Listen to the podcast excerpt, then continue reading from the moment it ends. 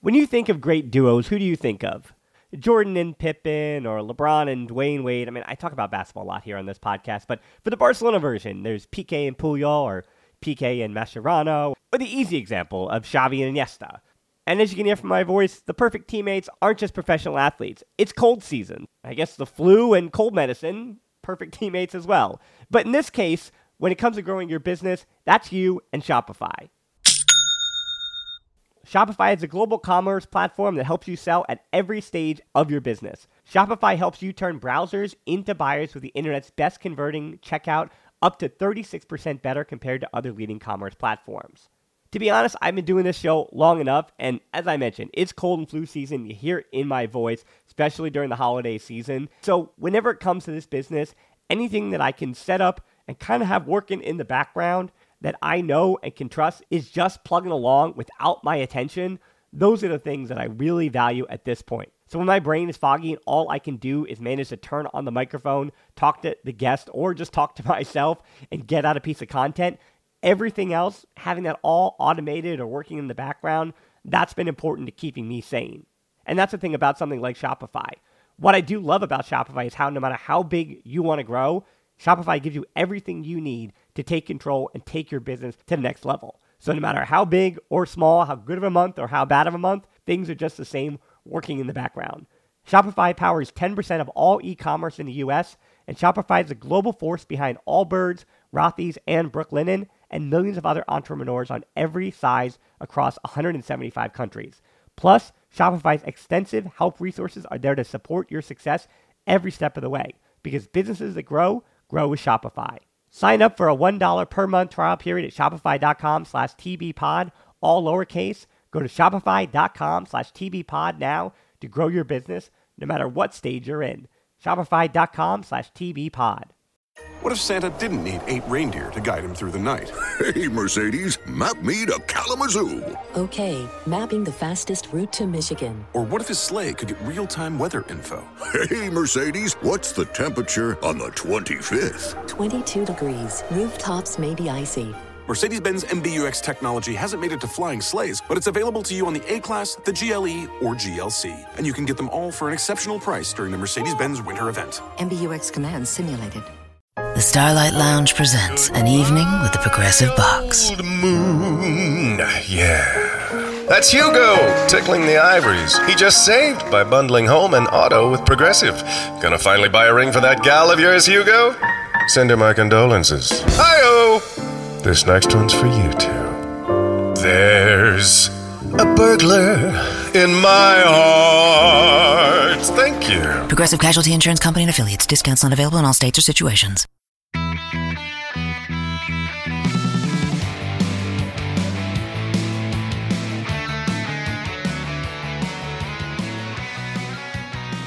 Welcome to the Barcelona Podcast, episode 148. Unmissable Opinions brought to you by the most influential voices in the FC Barcelona community.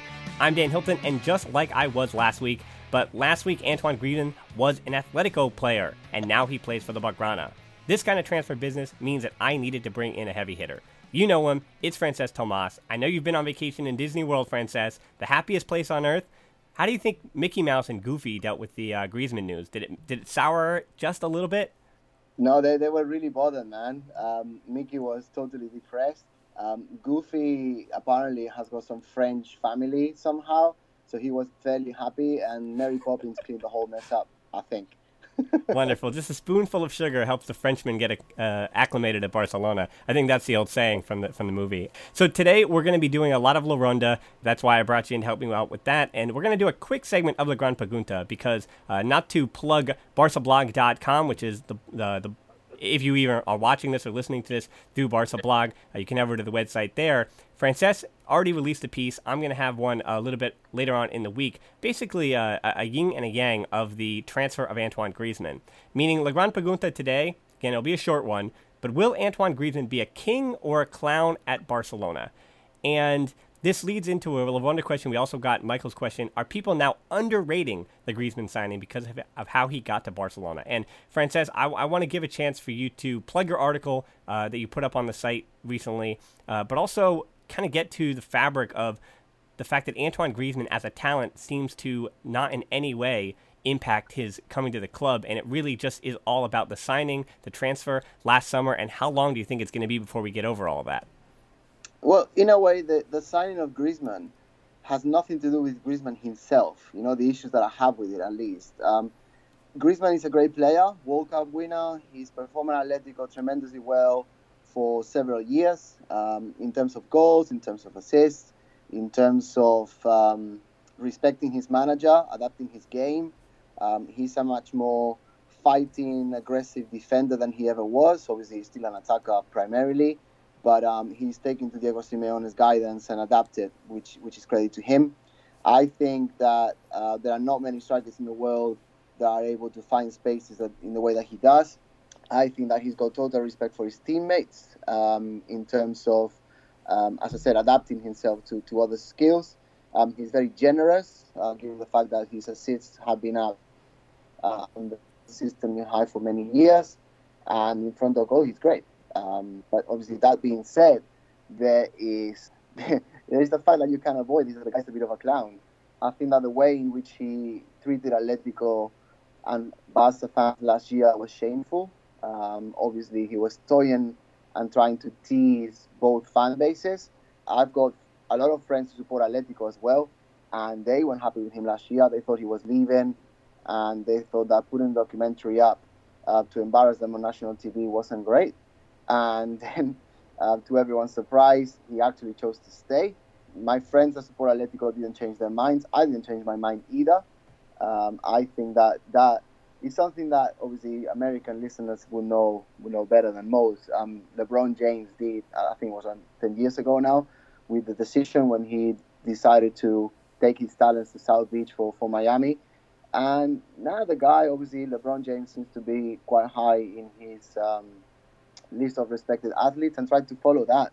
But I think it was disrespectful for LeBron to do that. And I still think Griezmann taking a leaf of that, that book was was was stupid. Um, so he decides to stay, and then a year later he leaves again. Um, not into the same club that was chasing him before. So he has made a mockery of the people who trusted him at Atletico last year to stay, and obviously has taken advantage about the fact that the board at the Barca, uh, at, Barcelona, at the Camp Nou right now, don't really seem to understand what Més que un club means, and they are happy to spend 120 million euros plus whatever bonuses are involved to sign a guy that clearly doesn't respect their fan base.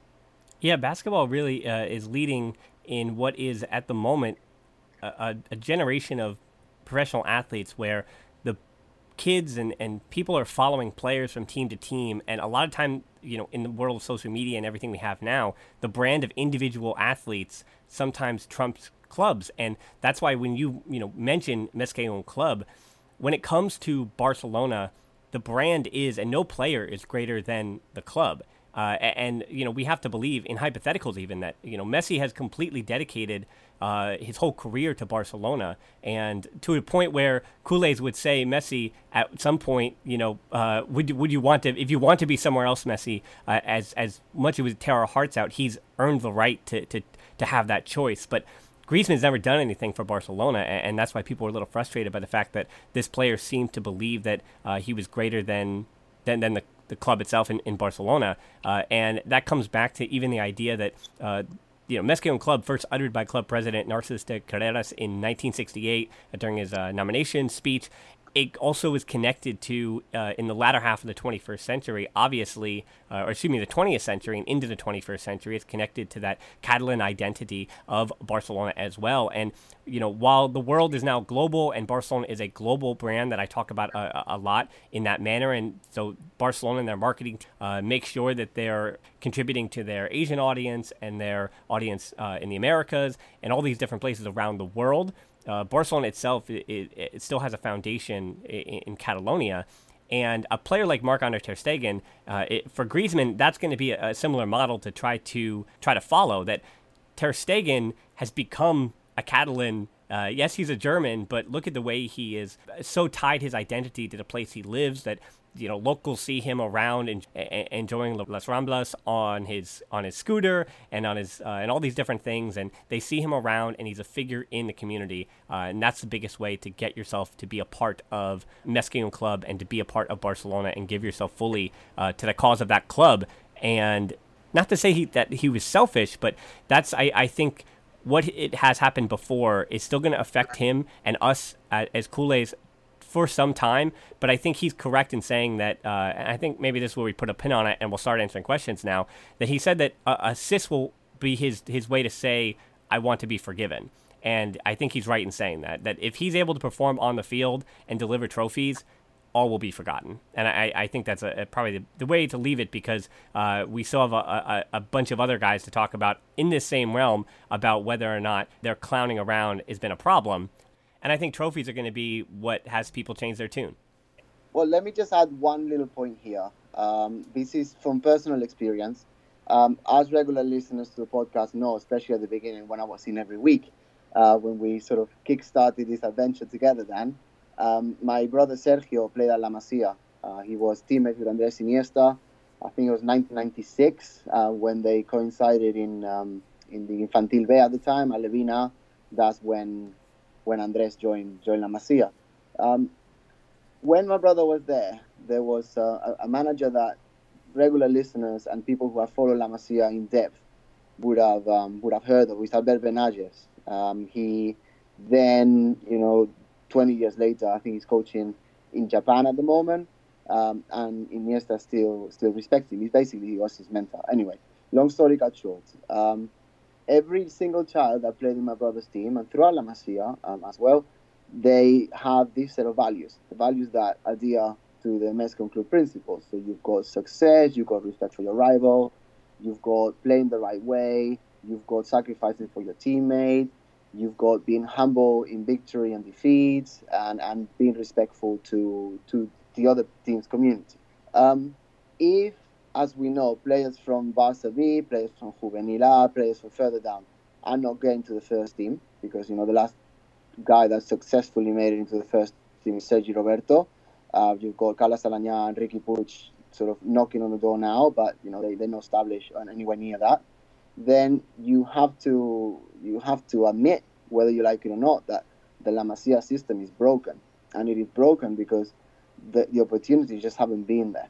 Now, whether that is because um, the, the, the, actual coaching in La Masia and the expectation of La Masia, and even the attitude from the kids playing in La Masia um, is different, then I'm not going to argue with that. You know, that, that that's that's clearly we live in a media, social media driven world that just simply wasn't there 20, 25 years ago. I mean, the fact that we know about Xavi Simons and we've been awaiting him like since, you know, for four or five years now, as if he's the holy grail of football uh, when the guy is only what 16, 17 now is just it's just nonsensical. But what I'm trying to say, like these kids, they have offers from I don't know Bayern, Bayern Munich, uh, Dortmund, um, Chelsea, Manchester City from age 16, 17. I'm talking about the ones that are really, really good. Then a lot of them leave.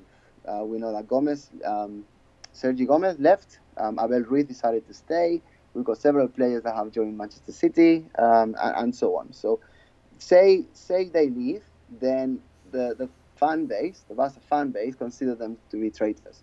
Uh, they are not, you know, they're not compromised with the Barca sort of philosophy. They should leave. Blah blah blah. Fine, great. But the ones that stay don't really have much more success either, do they? Like they get to Barca B, like Abel Ruiz, for example. He stays, goes to Barca B, and then he stagnates there. And that didn't happen before. That throughout the years, if you were good enough, you would get a chance. Look at Pedro, look at Busquets, look at um, even even rewinding back, people like Amor, for example, um, Lopez Recarte, even if you, if you want to sort of push it. And these are players that have traditionally been good in the lower ranks and they've been given a chance at first team level. But that is just not happening now. And you know, of course, you can blame Valverde for this. Uh, you can say, you know, he was signed from Atletico Bilbao because, you know, he was known for promotion of, of sort of homegrown talents at Bilbao. But he hasn't done that here. But the thing is, if the manager, who is one person that is, in a way, easily replaceable, is not giving you what you want, then the, the, the socios and the board, in first instance, obviously, needs to um, action a change, but that's not happening. The sources uh, are seeing this decline of La Masia and the fact that you know there's not many any national players or Catalan players even in the first team anymore, and they're really not not doing much. So the whole system is quite broken, and I'm really disappointed and sad to say this. But if after all of that, all you all you have coming to the team are players like I don't know Andre Gomes, you got players like Coutinho should have been should have worked to be honest, but he just didn't.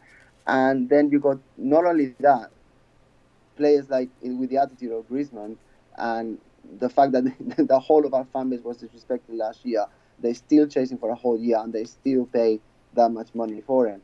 To me, is it just doesn't make any sense, you know. And and I do understand things have changed, but you know how many times over the last 20, 25, 30 years have culés criticized Madrid for doing exactly what we're doing now? Like the, the Galactico era, you have um, I don't know, you Zidane, they they obviously stole Figo from us. They had Beckham, they had Ronaldo, they had all sorts of players being signed the same way that we are signing players now. So for anyone to think, for anyone to defend, for anyone to argue that Més que un club still stands, is is either hypocrisy or blindness. And I, for one, am not going to stand for either one of those. Yeah, I think the straw is going to break the camel's back leads us into La Ronda. Uh, we got some questions, obviously, about Neymar. Don, is it possible to turn our attention to de Ligt and away from Neymar?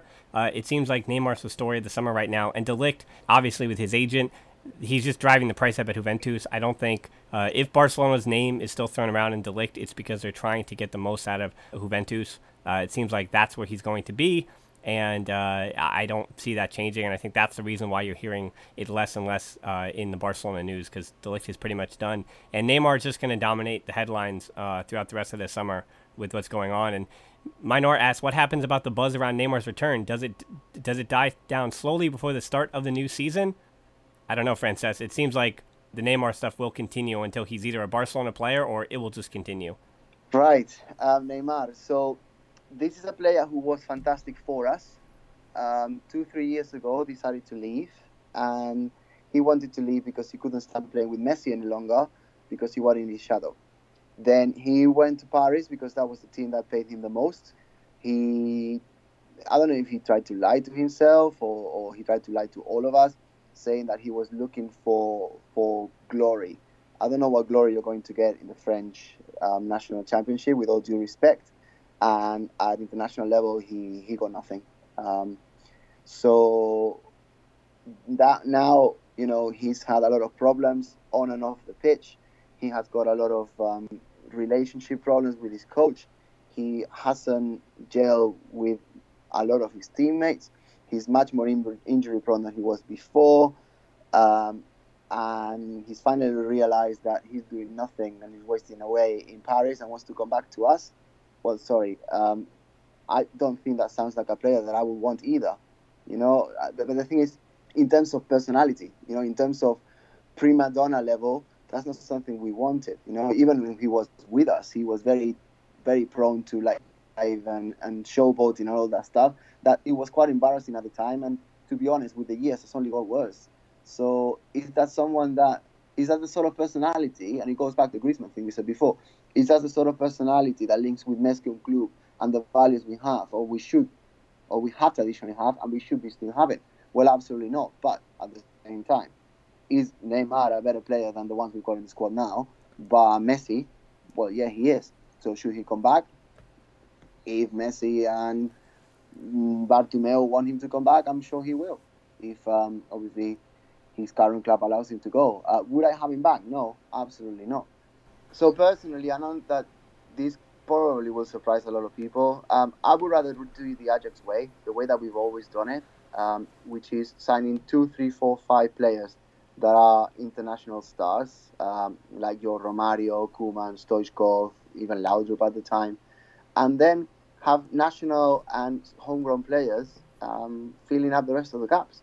You know, there's a lot of players that have been signed in the last four, five seasons that don't add anything that the locals, the, the homegrown players, couldn't have added themselves. And if that means not winning La Liga for two, three, four years, I'm, I'm fine with that. You know, I think that the current, the, the world we live in, the current we need to win and we need to win now mentality is it really is detrimental to what a club has traditionally stood for. And and if if it takes three four years of losing or not winning, not necessarily being seventh in the league, right? But if it takes two or three four years of being in the middle of nowhere for us to become the team we want to be, then I'm happy to take that, you know. And and if every single season we need to spend 100 million euros or however many, um, however much money we threw down the drain, we like Dembele and Griezmann, Coutinho, um, Andre Gomes, and, and players like that. It's just not worth it. It really is just not worth it. It's not sustainable, and it's not a team that excites me. It's not something that I grew up watching, and for me, it's not the way forward. Of course, I'm always going to support the club because I was born there. It's, it's in my blood. It's, it's who I am. But the people that are running the club at the moment, with the people that they are they are hiring to, to, to do the sporting part of it, it's it's just so far from the way that I understand the club to be that it's it's hard to support them. But of, of course I will. But in my eyes, it needs to change, and it will not change unless the socios take action and that's over 100,000 people that need to agree on something. And as we know, that's that's hard in any field. Well, we've been talking about the big names, uh, but Rick asks who needs to have a good preseason to get a position on the team, and which B team players have a chance. Uh, and I think this is mainly a question about the bit players and the guys who are going to fill in minutes, and the guys who you're talking about could potentially be a big part of the future. Yeah, but well, Aleñá, uh, Puig, Wagué, um, they should they should um, establish themselves in the first team, um, even if he's not a starter, as options. You know, like Andres Iniesta, for example, he took two, three years, if not four, of being a bench player at Barca to actually establish himself, and I'm fine with that. You know, Sergio Roberto also needs to establish himself in midfield, not just as a right back alternative. And yeah, I think up front we've got enough.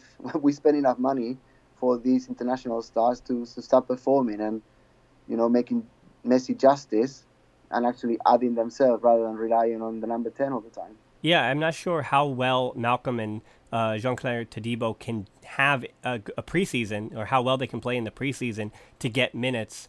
I, I don't know if there's going to be minutes for them, regardless of how well they play in the preseason. You'd hope You'd hope so, but in the same uh, vein as Aleñá, Puig, and Wagué, I think that five for me is a list of guys that should be playing next year, and we'll see what kind of minutes they get. As far as B teamers, even uh, Busquets, Iñaki Peña in net. I think for Peña, with Neto coming, Peña will most likely again be the starting goalkeeper for Barcelona B, and we'll see what happens to his future uh, in in uh, seasons. But Oriol Busquets coming back from that injury last year, uh, it was slow going. Again, he still hasn't got to his his top that he was before he had that devastating injury. Alex Collado uh, and Carlos Perez, two guys that we did see make their first team debuts last season. Those are two names that, for me, uh, not only if they have good preseasons I don't know if that means that they break into Barca or if a good preseason means that uh, they can find their way out on loan to a better club and they kind of showcase their stuff there. Uh, again, I don't know how much with just again the, the, the fact that we're worrying about how many minutes Puig is going to get, how many minutes Aleñá are going to get. I think that doesn't leave many minutes left over for Collado, uh, and it's a joke to say that somebody's in the first team and just getting some uh, first leg Copa del Rey appearances, making eight appearances on the season. I don't know if that really gets the job done in terms of uh, a player's development totally agree with everything you just said. Let's just pick one of those. Neto, right? Great goalkeeper. Don't get me wrong. Uh, performed really well in Valencia, his previous club, and totally deserves to be signed by a first um, sort of top tier team um, higher than Valencia. Not taking anything of him. But why is he with us? Why is Iñaki Peña not trusted as a backup goalkeeper to Ter Stegen, who is inevitably going to play pretty much every game of the, of the year? That is what is wrong with the club.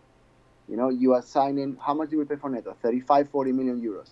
Huge amount of money for someone who is not going to play. And if he is going to play, he's going to play the Copa del Rey to keep him happy.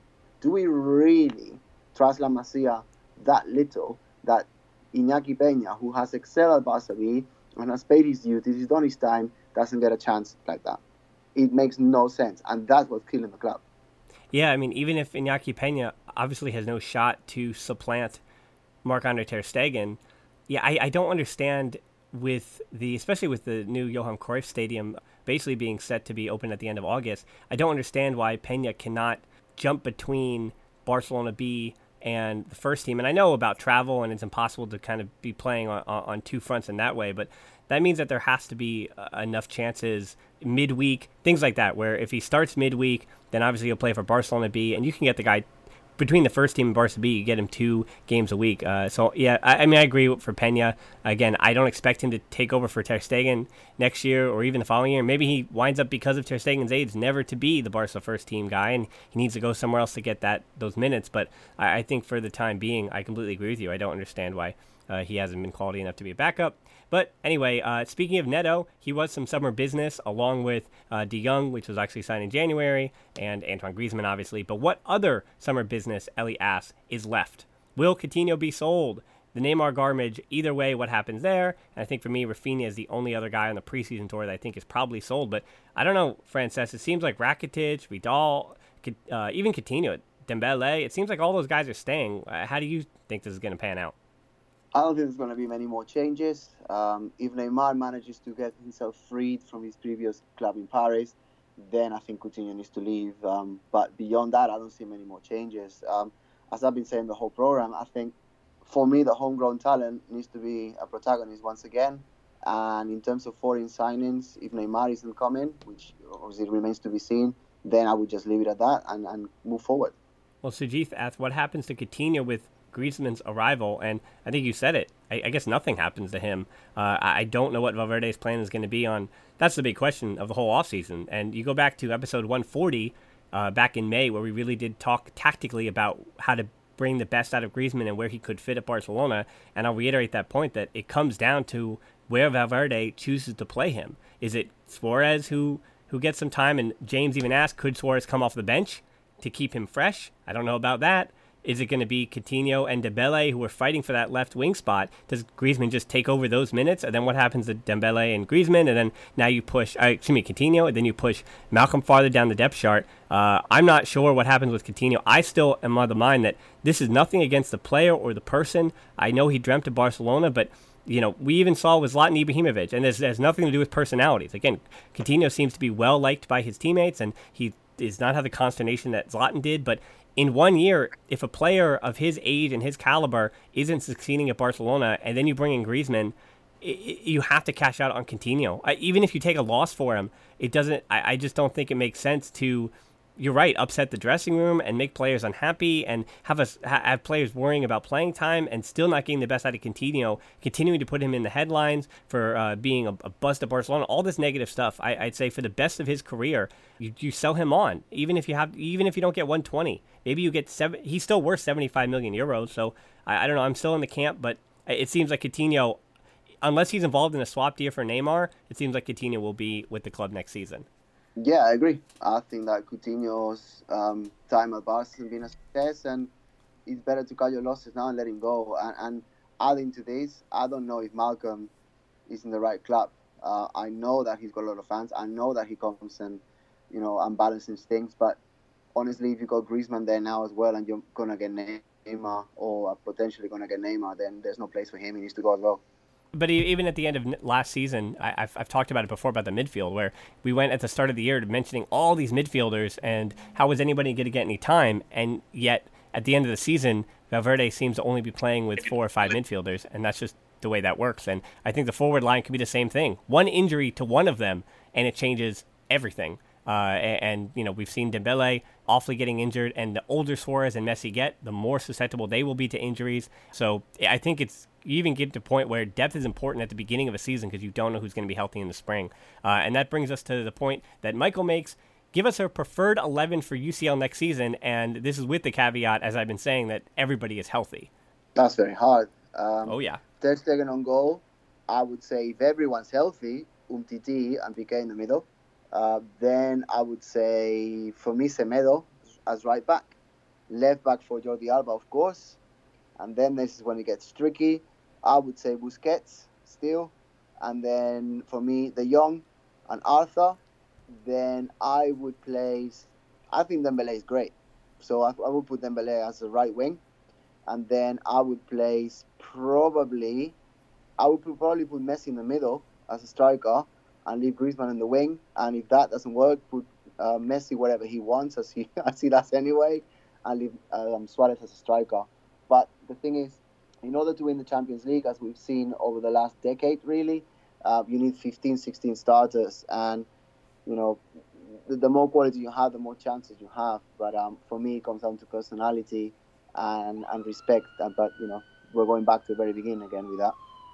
Yep, and I think it comes down to, too, that uh, very much the Pep Guardiola idea that he, I mean, and Guardiola has suffered thinking this way, but I think this is the correct way in the long term to think that you study your opponent, you realize what your opponent, uh, what's hurt your opponent, if you will, and you select a lineup based on that. So uh, at the moment, as silly as it sounds, Roberto is the more offensive right back, and Semedo is the more defensive right back. So if you know you're going to be under attack all game with a counter-attacking team that has a lot of speedy wingers, like we'll see Villarreal this season, then you go with Semedo. But if it's a, a team that, that is like Getafe that you're going to have to pass around and break down, then you go with Roberto. And I think the same thing is going to apply for a starting 11. So I know it's a cop out answer because I don't want to give a starting 11 at this moment because, again, we don't know where Griezmann's going to play. We don't know which players are still going to be sold. But you'd think that the front three of Griezmann, Suarez, and Messi, uh, when push comes to shove, I'm trying to get in the mind of, of Valverde. That is probably what you're going to go with. And then it gets even harder in midfield uh, because Vidal's a year older, but I think you go with Busquets, De Jong, and Arthur anyway. And then the back line is, I mean, Umtiti, Lenglet, flip a coin. Who knows what's going to happen there? If Umtiti's even at the club. Uh, again, there's still so much to know in the next uh, month and a half before the season really gets started. Uh, and and Andre asked, uh, talking about Dembele, is the board trying to up Dembele's value by saying he's not compensation for Neymar's deal? I, I don't know about that, but I think Dembele again, if Neymar comes certainly is a casualty. And I think for me, as much as uh, about the Neymar business, about his relationship with the club, about all that has happened, ruining or or how do I say this? Uh, basically ending Dembele's career with Barcelona at his age and what his potential is for Neymar. I that I think to me is the thing that upsets me the most. Like the, the concept that Dembele is going to be thrown by the wayside to bring Neymar back. Uh, again, based on their ages, based I know they're both injury prone, but Dembele has a lot more years in front of him, and you're going to trust that he's got to get healthier. Neymar is only going to continue to, to, sustain the injuries that he has, and he's played uh, very few games in Paris, believe it or not. As much as though in, in Ligue 1, when he's banging in goals and getting assists at insane numbers, he still has spent a lot of time on the sideline. And uh, coming back to the Liga, I don't expect that to change. Uh, so for me, uh, just I don't know. I, I, I don't even want to think of that question because compromising Dembele's future at Barcelona for Neymar, I think, is the most upsetting thing to me. Yeah, I don't want to get rid of Dembele. No, no chance. No way. He's he's very young. Um, he has to mature. you know, uh, he has to learn to to sort of understand his body, what he can push, and when he can push, and how, and when not to. Um, hopefully, the last two three years of injuries he's had um, has helped him understand that and I think his ceiling is very, very high. Um, and I agree with you. I think so. If, if it was a straight swap, Neymar Dembele, I wouldn't take it. I would keep Dembele for sure. Um, if he still has another injury-prone season, then obviously it's time to offload him next year. But at this moment in time, I keep I keep the Frenchman. Yeah, I, I, have no disagreements here. That I think that Dembele showing that he came back to training early. Yes, obviously it's a lot about marketing. It's all about pushing narratives. But with Dembele and Todibo coming back a week early, uh, it does show their intent. So even if it was you know all those smiles and all that was just a marketing ploy, they were still there for a week early, and they were still getting in shape and showing you that there is commitment uh, to being better there by Dembele. And uh, again, just trying to break that uh, idea that I think I, I don't want to go too far with this, but I think a lot has been written about how certain players uh, in England, Raheem Sterling, how certain players, if you understand what I'm saying, are covered by the media. And uh, I think it's vile and disgusting, and I'll leave it there. Um, now let's switch gears just a little bit. Uh, Douglas asks Will Nabil Fekir linked with a move to Betis? Do players move to La Liga in an attempt to get on Barca and Madrid's radars? Or is it just La Liga is a good league, Francesc? I think La Liga is a good league, and I don't quite know how that question links to our podcast. well, I think it uh, comes. What comes down to the idea that I know. I think where Douglas is getting at is that does even Rakitic, if he's not signed from Sevilla, same thing with Lenglet. If they're not signed from Sevilla, do Barcelona really go out and get them? Like, uh, for, so before Rakitic was at Sevilla, he was at Schalke. Do Barcelona sign him from Schalke, or do they? Or do I mean?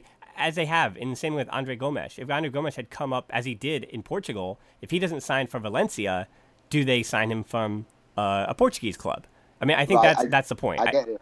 I get it now. I get it now. Um, very good question. Stupid on me to not understand the first time. oh, you're um, forgiven. It's all good. Um, I mean, the answer is no. They shouldn't have to um, have performed at La Liga at that level for, for us to see them. But clearly, based on the quality of scouting we've got in the current squad and in the current board and the, the organigrama of the club right now, then they clearly do. But they shouldn't have to. I mean, if our sporting director was Mon- director was Monchi, who has been excelling at Sevilla, uh, then moved to um, Italy and come back to Sevilla again. If he was a sporting director, I can assure you some of those gems that he seems to find will be ours. But clearly, um, our coaching staff and our boards and of directors and scouting don't seem to see those gems. So unfortunately, they probably do, even though they shouldn't have to. Yeah, there is more money, obviously, in football and in transfers. So a guy like Giovanni Lo Celso, who you'd think would never be able to go from PSG, I mean, that's where else can you go from there uh, with what his wages were? But he gets a permanent move to Betis now, and they're able to afford him uh, at a pretty reasonable, I guess, I guess, mark. And uh, Matias Vargas to Espanyol, Alexander Isak going from Dortmund to Real Sociedad, trying to resurrect his very, very young career. He's still just 20. Sevilla I mean, they they picked up six, seven players now. Uh, DeBoer, Ocampos, uh, Koundé from uh, uh, coming from France, uh, and Oliver Torres, actually, uh, old Atletico Madrid player, making his return uh, from Porto. So Sevilla overhauling uh, a lot of their squad uh, through, I guess you'd say, shrewd pickups uh, for younger players. And João Felix, obviously, the big, big name coming from uh, Benfica to Atletico Madrid for the amount that he did. The same amount, obviously, that Barcelona to play for uh, paying for Griezmann. And so I think a lot of those players, not just to get to Barca Real Madrid, but La Liga seems to be the next step for them. And in the way that the Bundesliga was able to change their marketing technique to basically say, we've got all this young talent. I mean, that's why Ousmane Dembele and uh, and, Jadon Sancho going from England to to Dortmund. Those all being examples that the Bundesliga puts themselves as, hey, we're the the place where young players come up and make their name and become these superstars, and maybe they move on to bigger clubs. And I think with these signings, there is ambition from uh, teams not named Barca and Real Madrid, saying that you know. La Liga can be that place for young talents, and then if they want to make their Premier League money, if they want to make money at Barca or Real or Bayern Munich or uh, PSG, then you can come to La Liga and make that the stepping stone. So I, I think Douglas, there really is something to that. And uh, speaking of English players making the move, Zach asks, what do you think about the Louie Barry signing? The 16-year-old West Brom from uh, from the age of six, he will be joining the Juvenil A and playing alongside Ansu Fati and Ilaix Moriba, who we've already mentioned Xavi Simons in this. Xavi Simons is going to be playing Juvenil B, but guys who are the same age and younger than even Simons. This is nothing against Simons, but I've been almost screaming from the top of a mountain that again, it's not a knock on Simons, but Ansu Fati and Ilaix Moriba. Uh, I've got a YouTube video on this as well. These are the two guys that uh, we want to be talking about. They're doing the preseason with Barcelona B. They're the five, fastest riders in La Masia at the moment, and I want to see if Louie Barry is going to be one of those guys who is really at the top of La Masia depth chart of guys that could break into the first team uh, eventually. But he will be competing for time with Wam Jardi, uh, who played for Juvenil B, as well as Juvenil Bays playing for Cadet A last year. Leo Dos Reis, Jardi and Dos Reis were uh, the the most goal getters. They both had 24 in La Masia a season ago. Uh, the other wrinkle here is that Louie Barry, and this is what I want you to uh, uh, weigh in on, Francesc, is Victor Valdés, news that he might be coaching the Juvenile Oz next year. That means that we will have a goalkeeper in charge of the young Englishman Louie Barry up top. Yeah, uh, I think it's great news that um, traditionally great players that we've had, like Valdés has been and clearly was for many years, is going back to the club. I think that's the right caliber of people to to lead our youngsters. Um, I really do hope and, and knowing him, where he was a professional player, um, he doesn't get contaminated with the politics that can come, you know, and, and, and sort of taking you off your actual path, the path you want to follow. I thought that I hope that Valdés remains pure to himself, and I'm sure he will, and that can only be good news. In terms of picking up a 16-year-old youngster from England, well, you know, there's a lot of English clubs that have done that to us over the years. With Cesc Fabregas being a prime example, Piqué and Toral and many others, um, Bellerin as well. So, yep, about time we did it the other way around. So, welcome. One of the other notes, uh, other than Louie Barry, that we want to mention is 20 year old Hiroki Abe, uh, J League's Young Player of the Year in 2018 from the Kashima Antlers. And the whole thing is that he's not uh, Takefusa Kubo, who went to Real Madrid, obviously. That's what's been dominating the headlines. But Abe, again, was a J League Young Player of the Year. Uh, he doesn't have the prestige at the moment of Kubo, but he's a 20 year old who will be playing with Barcelona B. And it is cynical to think, and uh, Charlie Barca, actually, our, our, good old friend Charlie, asked on just about a half an hour ago on Twitter, uh, just asked, was this just a marketing ploy? Because, again, they're doing preseason part of it in Japan.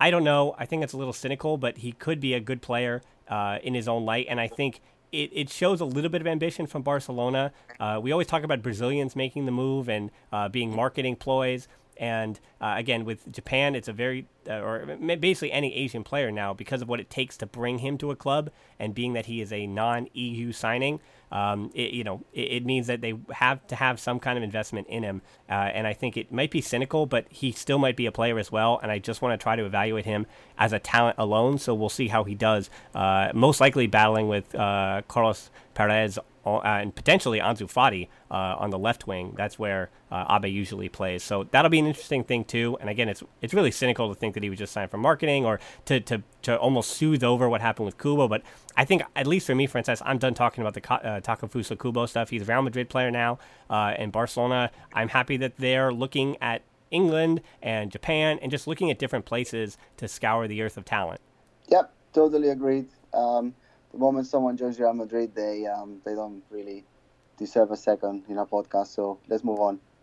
Andres asks, what is the situation with the left back position? So for me, it's um, it's not a conundrum. The, the, the, left back should be for Jordi Alba. Um, he's been excelling for many years, and he's a clear starter. He's going to play the vast majority of games. Um, having said that, I think he needs a backup, someone who is reliable. And for me, you know, there are different options in the Spanish La Liga market. Now, for me, Cucurella is the obvious choice. Um, he's homegrown. He understands the club, what it means to play for it. Um, he has shown at Eibar that he's got the skills. And to me, someone who's come through the La, through the La Masia youth system um, and has excelled at La Liga level that is going to cost four five million euros to to bring back should be the option. Anything else to me makes makes very little sense. Yeah, I agree with that. It seems like the news is that Cucurella is is going to be leaving for Eibar. Eibar are one of the least spending La Liga clubs, so when they do spend their money, they try to spend it wisely. It seems like he's a wise pickup for them. Um, to me, it seems like it's Junior Firpo or more likely no one.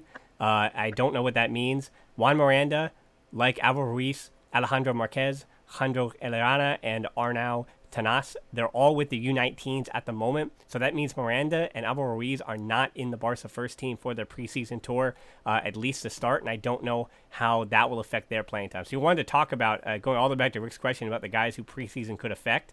Those two were definitely two of the ones who could have been getting some first team minutes, maybe, um, but I don't know you know, in the beginning of last year, it seemed like Miranda was an option, and he played his way out of it. And then he excelled for Barcelona B later on in the season, really found his form. Um, so I, I, don't know how Juan Miranda fits in the puzzle. It seems like he doesn't, uh, and I wouldn't be too surprised if, uh, again, uh, Kevin Williams even said on, on Twitter that a, a, transfer window of Griezmann, Junior Firpo, uh, and Frenkie de Jong is basically anything that anybody should ask for. Yes, they didn't replace Luis Suarez, their traditional number nine uh, and Antoine Griezmann is not an out and out number nine striker. But uh, if Valverde and Barcelona tactically have something up their sleeve and they can all make it work, I don't think many people will complain. And they say it's a good transfer window, but they certainly do have to worry about that left back spot. And it seems like uh, if all reports, you know, Samuel Marsden, whoever else is talking to the people within the club, it seems like left back is where they're going to try to reinforce. Uh, and again, you're just talking about a backup left back, so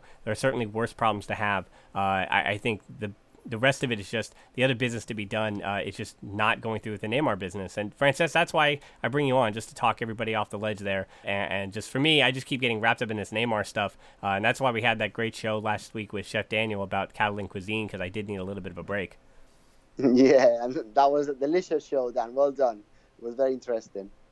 Well, Francesc, uh, this will wrap it up. Uh, thanks for all of the people who gave La Ronda questions, and thanks for you, Francesc, to take time out of your vacation with, Mickey Mouse and Goofy to, to help us out talking about uh, a little bit of a goofy player that Barca now has in Antoine Griezmann. And thanks so much to you, the listeners, for ta- tuning in again. You can tap in your app and check out the show notes to subscribe. You can also find us on social media too. We're on Twitter at the Barcelona Pod or at Hilton D13 for me, on Instagram at the Barcelona Pod, closed Facebook group TB Pod teepeepod.link backslash group. That's where we have our deeper dives, our discussions, and that's how these guys ask LaRonda questions. You can also help us out on Patreon to continue making these shows. It's where we have our quick take match reviews throughout the season teepeepod.link backslash Patreon. Without our patrons, and I can tell you, every single one of our patrons, without them, this show does not continue happening. You heard it. We don't have any ads. We don't have ads on YouTube. We don't use ads or sponsorships. We just have our Patreon stuff. So that's so important to keeping the podcast going. We're also on YouTube now as well, where I do some different stuff than the podcast. It's actually more uh, information. It's some different special things about the most expensive transfers, about La Masia's best players in 2018, these different special uh, El Clasico by the numbers, things like that, the history of El Clasico. So we do that out on the YouTube channel. Check us out and hit that subscription button. So thanks so much for listening to the Barcelona Podcast. Until next time, we'll talk to you soon. Forza Barca. Forza.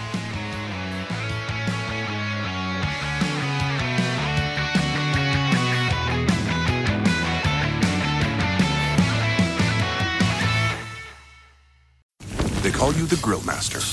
You've seared the thickest porterhouse in the butcher shop. And as you lift that first forkful to your mouth, you savor the moment.